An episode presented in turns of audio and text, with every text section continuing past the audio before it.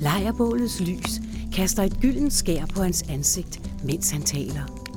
De små børn kigger opmærksomt og en smule skræmt på ham, opsatte på at fange alle de ord, der forlader hans mund. Ud kommer fortællinger om tidligere tiders stolte krigere og store ofre, om gudernes velsignelse eller straf, og om åndernes magiske verden. Han binder virkelighed og drøm sammen i ordstrømmen, og får de unge til at gispe og gyse, mens de mindste langsomt er faldet i søvn i vuggende kvindearme. Husk, hvad jeg fortæller jer, visker stemmen hest, og børnene holder vejret. Et ulehyl bryder natten, og et øjeblik farer alle sammen og rykker tættere om bålet, inden fortællingen igen river dem væk fra virkeligheden og ind i et magisk drømmeland. Og fra oven kaster månen sit mytiske sølverskær over bålet og skaber lys på enkelte steder, men også skygger, der strækker sig langt ind i den hellige dal.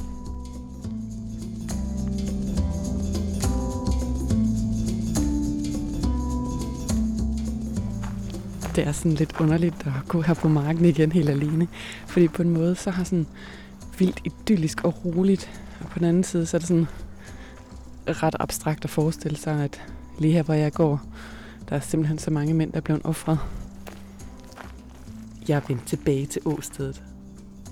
Vinden tager drillene i mit hår, og en enlig fugl kigger undrende på mig, da jeg forlader bilen ved Alken Enge for at gå ud i området. Jeg startede den her serie for at undersøge, hvorfor et bestemt område i Midtjylland, tæt på Gudnåen, altid er blevet opfattet som helligt. Og jeg har besøgt både Alten Enge, Forlev Nymølle og Illerup Ådal, hvor der blev gjort de vildeste fund af både dræbte krigere, en gudindefigur og adskillige våben fra jernalderen.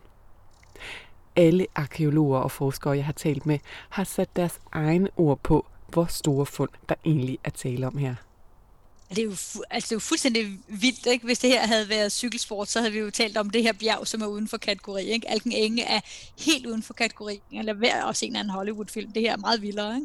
Ikke? Øhm, og, og i Lovbordel, det er jo også helt mindblowing, vildt at tænke på, hvad der er foregået. Det er Julie Lund, du hører her. Hun er associate professor ved den arkeologiske afdeling i Oslo, og hun har forsket i, hvordan kollektive minder har knyttet sig til steder tilbage i jernalderen. Altså, neurovidenskabelig forskning viser, at alle minder er stedsbundne. Altså, det er noget, vi ved i dag fra medicinsk forskning, og fra, både fra rotteforsøg og menneskeforsøg, øh, og, og som helt klart også vækker en genklang hos sig selv. Ikke? Du, du husker helt sikkert øh, noget særligt fra der, hvor dine bedsteforældre boede, eller der, hvor du fik dit første kys. Husker du, hvor du var, da World Trade Center det styrtede i grus? Eller hvad med da Mette Frederiksen hun lukkede Danmark ned? Det gør jeg. Men prøv så at forestille dig, at du har været nabo til nedslagningen af mere end 380 mænd, som så derefter er blevet offret i din baghave. Sådan en fortælling må alligevel have knyttet sig til sted i mange år. Når jeg står og kigger ud over markerne ved Alten Enge, kan jeg ikke lade være med at spekulere over. Kan historier skrive sig ind i landskabet, som var området her papir? Og hvor lang tid fungerer en kollektiv erindring? Det taler jeg med Julie Lund om i det her perspektiverende afsnit af Den Hellige Dal, som handler om erindring i landskabet. Jeg prøver lige at gå den her vej sådan lidt længere ud i området. Så skal jeg lige over en lille højdeforskel her. Dengang, der kunne man jo nok ikke engang gå tørreskuddet her, fordi det var et vådområde, men altså, lige nu der er det sådan egentlig perfekt til en travetur. Selvom jeg tror ikke, der er specielt mange mennesker, der går tur her. Der er i hvert fald overhovedet ikke andre i dag.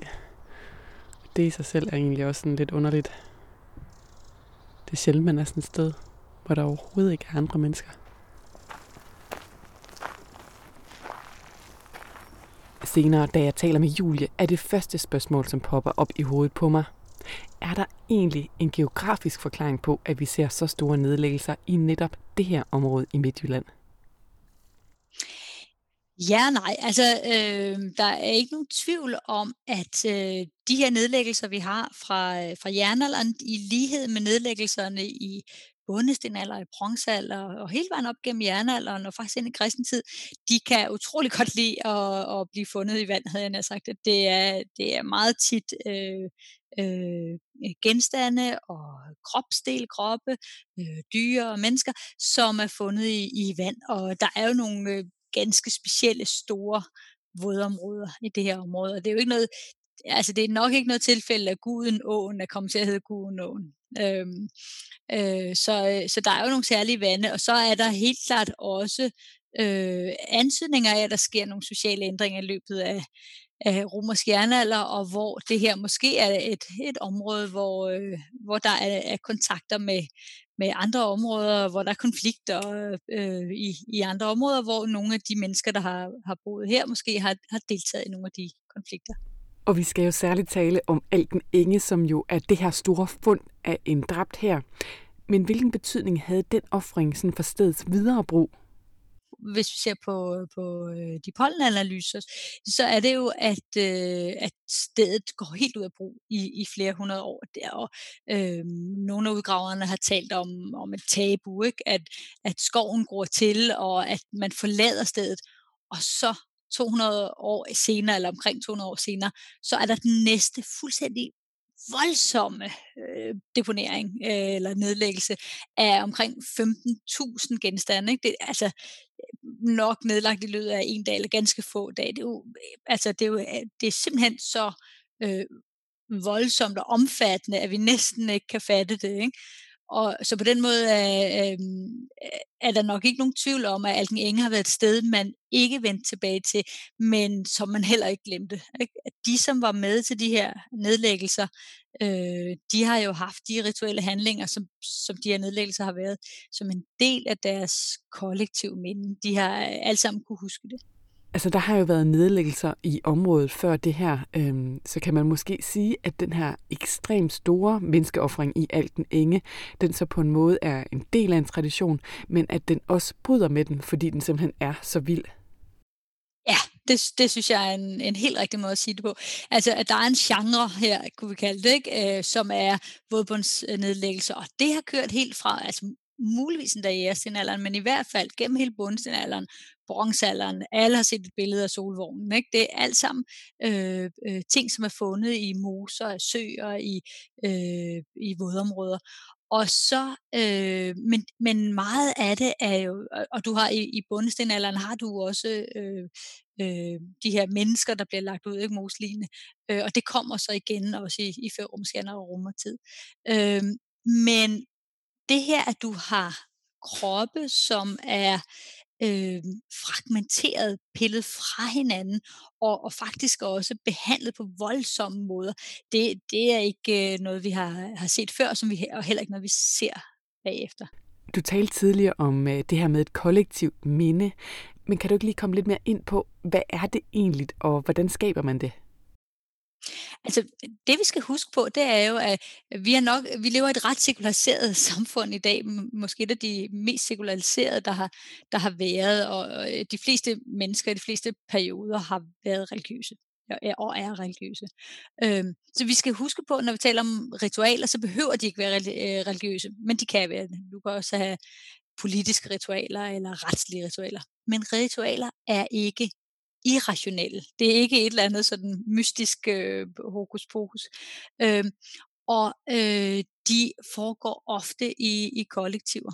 Og øh, sådan, et, øh, sådan en størrelse som en kollektiv minde, det er jo altså, øh, der er også nogen, der taler om det som kulturelt minde, det, det er de handlinger, som vi sammen har deltaget i som ritualer, øh, som derfor lever øh, videre med os øh, og, og på den måde bliver ret bærende for, for hvem vi er, altså også for vores identitet. Øhm, og, og det er sådan et almen menneskeligt træk, kan man sige. Så, øh, så, så kan vi så interessere os for, hvordan udtrykker det sig så i jernalderen specifikt.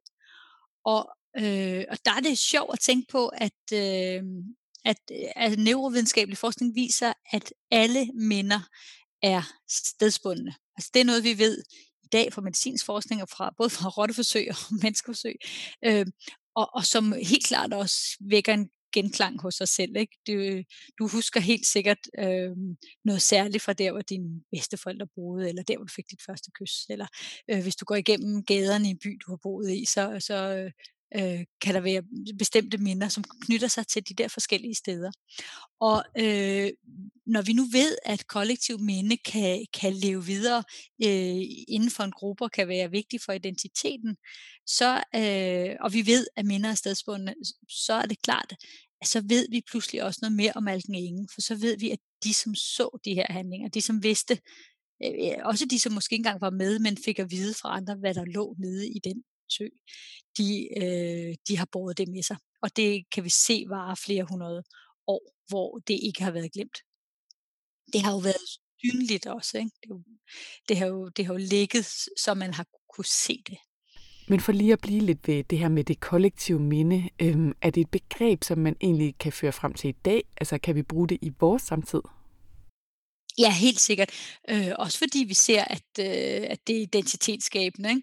De fleste af os husker måske også, hvor, øh, hvor de var, dengang øh, Danmark vandt EM fodbold. Ikke? Det, det er en stærk del af vores kollektive minde. Ikke? Ja, okay. Øh, og så er det så din pointe, at øh, man altid vil kn- kunne knytte mindet til det sted, øh, hvor man selv var, da det skete. Ja, ja, ja, ja. Jeg var på Roskilde Festival, jeg glemmer det aldrig, vel? Altså.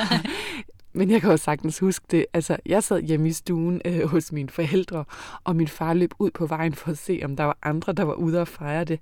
Det var sådan en slags øh, voldsom jubelstemning. Så prøv at forestille dig, hvis du havde været med til, at flere hundrede menneskekroppe bliver skåret i, slået i, det er jo ikke dem alle sammen, der er blevet det, men nogen af dem, og, og kastet ud i, i en mose, og du vidste, hvor det her kom fra, og det kommer jo formodentlig fra en slagmark, det har ligget eksponeret øh, et eller andet andet sted. Øh, øh, der er ulve, der har gået og bidt i det, eller der er rovfugle, der har gået og plukket i kødet. Og så de her, de her halvnedbrudte kroppe, der bliver båret ind og lagt ned her. Det er jo det er ikke, øh, det, det vil du huske lige så godt som øh, EM i fodbold.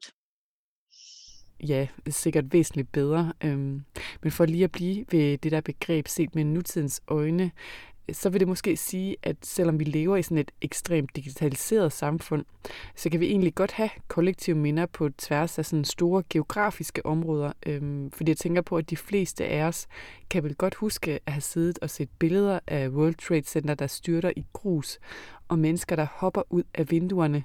Øh, så selvom vi øh, ikke reelt var der fysisk, så kan vi godt have kollektive minder alligevel, der så knytter sig til de steder, øh, hvor vi jo så vil huske vores eget sted, da det skete.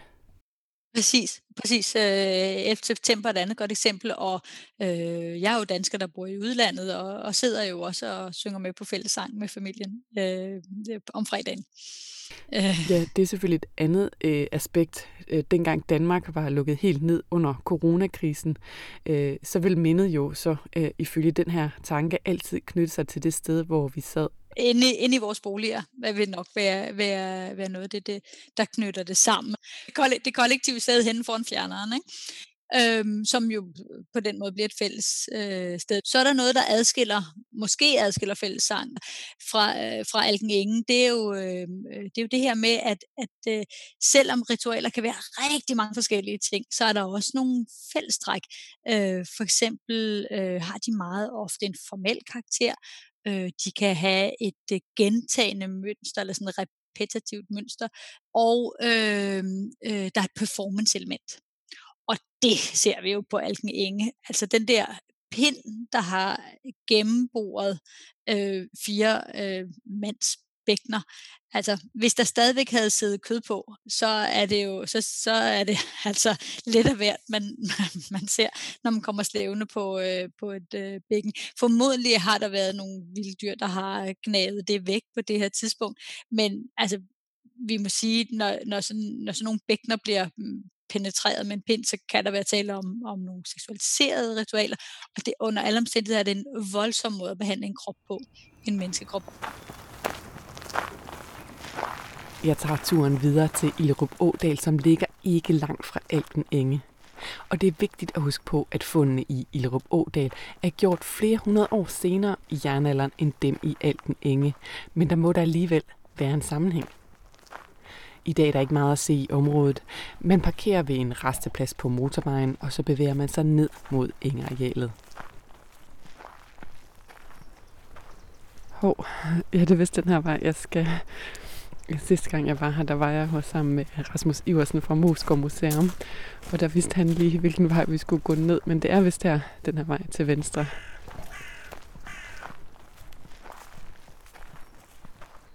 Fuldstændig storslået udsigt her ud over engearealet, som faktisk ligger sådan halv diset her den her formiddag. Det ser faktisk sådan lidt mytisk ud. Så på en måde kan man jo egentlig godt forstå, at øh, naturen har skabt fortællinger dengang. Hvis vi siger, at Alten Enge var en del af en tradition for offringer i området, ser vi så de senere våbenoffringer i Ilrup Ådal som en forlængelse af det? Ja, ja, helt klart. Eller, nej, eller i hvert fald vil jeg sige, at de forhold, i, i Ådal, de ritualer, der foregår der, forholder sig til Alken Ingen. Jeg er ikke til kun i tvivl om, at de ved, hvad der ligger over i Alken Ingen. Og de skal ikke tilbage til helt det samme sted, men de skal være lige nærheden og øh, man kan nærmest tale om, at det er et citat eller en reference til, hvis nu det her var en tekst, så ville det, så ville det have været, så ville der have været en henvisning til Alken Ingen. Indirekte er der jo en henvisning til Alken Ingen, når man i det samme øh, vand øh, øh, bare to kilometer væk øh, laver en ny, fuldstændig vild rituel nedlæggelse øh, af, af et meget voldsomt omfang, og igen med referencer til de her krigere. Ikke? I første omgang er det, er det, det kan vi ikke sige med sikkerhed, men det er kun yngre mænd, øh, hvor nogle af dem har, har, har skader. Ikke? Så, øh, så det, det, vores bedste bud er det, der kriger Malken Inge. Og når så kommer til Lobodal, så er der jo der er mange forskellige ting, men der er så mange våben.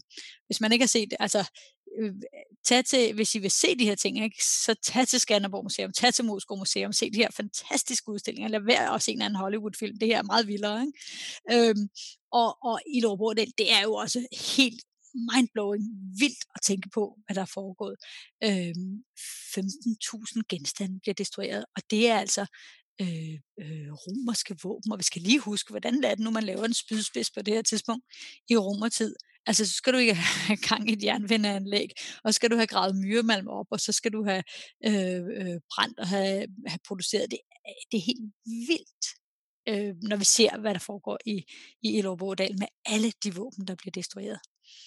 Det, øh, det, minder, det minder om det, du har øh, øh, i Nordvestamerika øh, med de indianske potlash, hvor du, hvor du simpelthen øh, praler med, hvem kan destruere den største mængde. Ikke? Øh, det, er, det er en type ritualer, der foregår helt op til, til nyere tid. Øh, at det er sådan, du viser, at du er en stor høvding eller et stort samfund. Det er, ved, du er den, der har råd til at destruere den største mængde sørme også en effektiv måde at, at øhm, begrave stridsøksen, at du øh, destruerer alle våben. Det kunne vi da lære noget af i dag. Øhm, men det er helt klart også noget, de gør i forhold til Alkenengen. De vender ikke tilbage til det samme sted, men næsten. Og, øh, og på den måde øh, opfinder de også en, en, øh, en genre. Du har et enkelt øh, noget, der kan ligne et våbenoffer tilbage i Færø Skjernalder med Hjortrangbåden og de våben, der ligger ved den. Men ellers så er det i Lovådal af, er en af de første store, og det er helt klart den største. Og så fortsætter det i flere hundrede år, hvor man kan sige, at alle de handlinger, der kommer efter, kommenterer jo på en måde, eller citerer tilbage på Ilovådal, der citerer tilbage på Alken Ingen. Så, så det her kan vi jo også se, må have været handlinger, som levede videre i den mundtlige historie. Ikke? Ja, det var egentlig også noget, jeg ville spørge dig om, fordi øh, dengang der kunne man jo ikke skrive fortællingerne ned. Så hvor lang tid kan sådan en historie om de her deponeringer leve videre i uforandret form? Uff, nu lagde du lige uforandret form til på slutten, for ellers så skulle jeg til at sige, så har vi altså nogle eksempler, der kører nærmest, altså traditionelt siger man, at mundtlig historie, det kan leve i 500-600 år, men så har vi nogle øh, få eksempler, som sprænger de rammer, ikke? Øh, men så skal vi jo se for os, at for hver gang du fortæller en historie, så ændrer du den også lidt. Og det er faktisk det samme, der sker med minder rent kognitivt, at når du tror, du husker et minde, så genopdager du det, men du øh, omfortolker det også. Øh, det er igen altså, noget, vi alle sammen gør, det er baseret på, på, på neurovidenskabelig forskning. Øhm, så, øh, så, så det samme minde er et andet minde, når der er gået nogle hundrede år. Så uforandret form, det er måske fem minutter, men, men det lever videre i den, i den mundtlige øh, historie. Og hvor lang tid lever det videre så i et område som det her? Jamen, jamen det tænker jeg kan godt have været noget, de snakkede om 500 år senere. Det kan det godt. Altså, og så kan vi sige, når vi ikke har en tekst, så har vi jo noget andet, og det er stederne. Øhm, at historier skriver sig ind i landskabet. Det lyder lidt hokus pokus men hvad mener jeg nu med det? At øhm, alle mennesker har jo øh, deres livshistorie, og de fleste samfund har jo deres historie. Man kunne tale om deres biografi. Og faktisk kan vi jo også tale om, at, at ting har en biografi. Det er produceret, der er skaffet råmateriale fra et bestemt sted.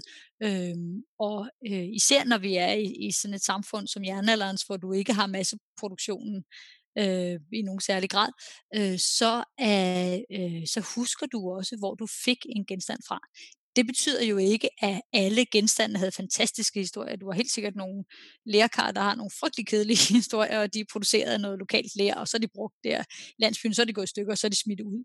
Men du har altså også nogle andre genstande, som har rejst langt, og som øh, kan være modtaget ved gavegivning. Det, netop i den her periode er noget af øh, måden, der bliver skabt alliancer mellem øh, romerske herfører og, og germanske øh, ledere, det er gennem, øh, at der bliver givet gaver, øh, romersk import.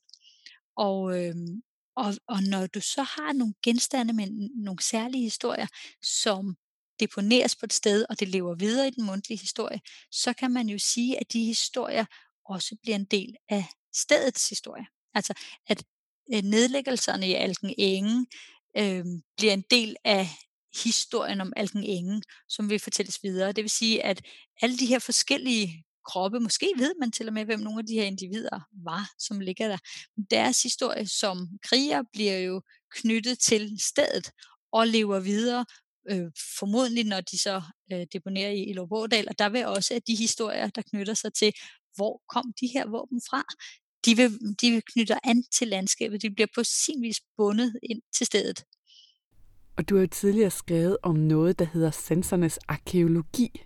Hvad er det, og hvordan kan vi bruge det i forbindelse med fund som de her? Jamen, der er jo, der er jo modbølger i alle, i alle videnskaber, og, og for en 15 år siden var der en del forskere, som blev ret vilde med øh, den filosofiske retning, der hedder fænomenologi. Og, og øhm, det var ikke alle dele af den, som, som var lige spændende, hvis du spørger mig, men noget af det, der var interessant, var jo, at vi kom i tanker om i forskningen, kan man sige, at vi jo ikke bare erfare, altså mennesker, øh, grundlæggende set, så erfarer vi jo ikke bare verden med vores hoved, men også med vores øh, krop. Og det gjorde jo også, at vi kom i tanke om, at der er jo nogle særlige effekter, øh, hvis du øh, træder ind gennem en lille dør, så bøjer du dig ned og, og næsten bukker for den, du nu træder, træder ind hos, eller hvis du kommer ind, hvis du ser øh, øh, nogle af de hulemalerier i Frankrig fra stenalderen, så er der jo en helt særlig atmosfære, men formodentlig også et særligt lys, en særlig lugt. Og det er der sørme også dernede ved vandet. Det her er jo ikke 10 meter fra, hvor du bor. Det er inden for øh, de her menneskers sfære. Ikke? Øh, øh jernalbebyggelsen øh, har vi jo dokumenteret, ligger ikke langt væk. Øh, men det er stadigvæk, øh, de har jo brønde på det her tidspunkt, så de skal ikke herned for at, for at hente vand, måske ned ad vande dyrene, men det vil man så nok ikke gøre lige ned ved Halken bagefter. Men, men der er jo, vi har jo alle sammen set mosekronebryg, ikke? det her dis. Der er en særlig lugt dernede, og må sørge også have været en særlig lugt i øh, Alken Enge, efter de har øh, deponeret de her øh, kroppe. Og det har jo gjort, at på et tidspunkt, hvor der ikke er, vi har ikke sådan særlig templer for eksempel, vi har ikke kirker, vi har ikke særlige kultbygninger i den her fase, øh, men vi har noget andet, vi har altså øh, vandene, som, øh, som kan give nogle af de der effekter, øh, og kan give sådan en særlig sansemæssig oplevelse. Og så kan vand jo også øh, forvandle på den måde, at øh, tingene bliver skjult, når de kommer ned i vandet. Øhm, jeg har hørt øh, andre udgraveren fortælle, at de har talt med nogle af de lokale Valken ingen, som fortalte, at de som børn løb på skøjter hen over isen, så kunne man se nogle af knoglerne, som lå dernede i søen. Så, så helt skjult er det jo ikke. Øhm, men det er heller ikke helt hos os. Det er ikke tilgængeligt. Det er fjernet og taget ud af cirkulation, eller taget ud af vores hverdagsbrug. Øhm, hvis vi nu tænker på, på våben. Øh, det, det er fjernet fra vores øh, sfære og flyttet ind i en anden sfære. Og så kan vi så begynde at tænke, jamen er det så en guddommelig sfære, eller skal vi se på det her som offringer, eller, eller hvordan skal vi fortolke? Men vi kan i hvert fald se effekten, at det er sådan sansemæssigt et særligt sted med de her vande. Øhm, og, og det glemmer vi måske i dag, fordi vi mere, hvis vi skal ud og gå en tur, så går vi til havet eller til skoven. Øh, men netop i den her del af Jylland har der været nogle fantastiske store vådområder. Det er der stadigvæk. Det er ikke drænet væk alt sammen, men, øh, men, øh, men det er en anden øh, sansemæssig erfaring, erfaring at få sig og, og bevæge sig rundt et sådan sted. Du har lyttet til det sidste afsnit i serien om Den Hellige Dal. Hvis du vil vide mere om området eller høre tidligere podcast, så kan du gå ind på oplevegudnå.dk podcast. Her finder du også et kort, hvis du selv får lyst til at tage ud og besøge stederne.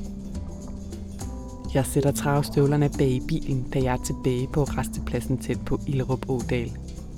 Da jeg svinger ud på motorvejen, kigger jeg mig en sidste gang tilbage i bagspejlet for at fange et glimt af det område, som vi i dag kalder Den Hellige Dal. Og måske har du selv fået lyst til at se det. I så fald er det bare med at komme afsted.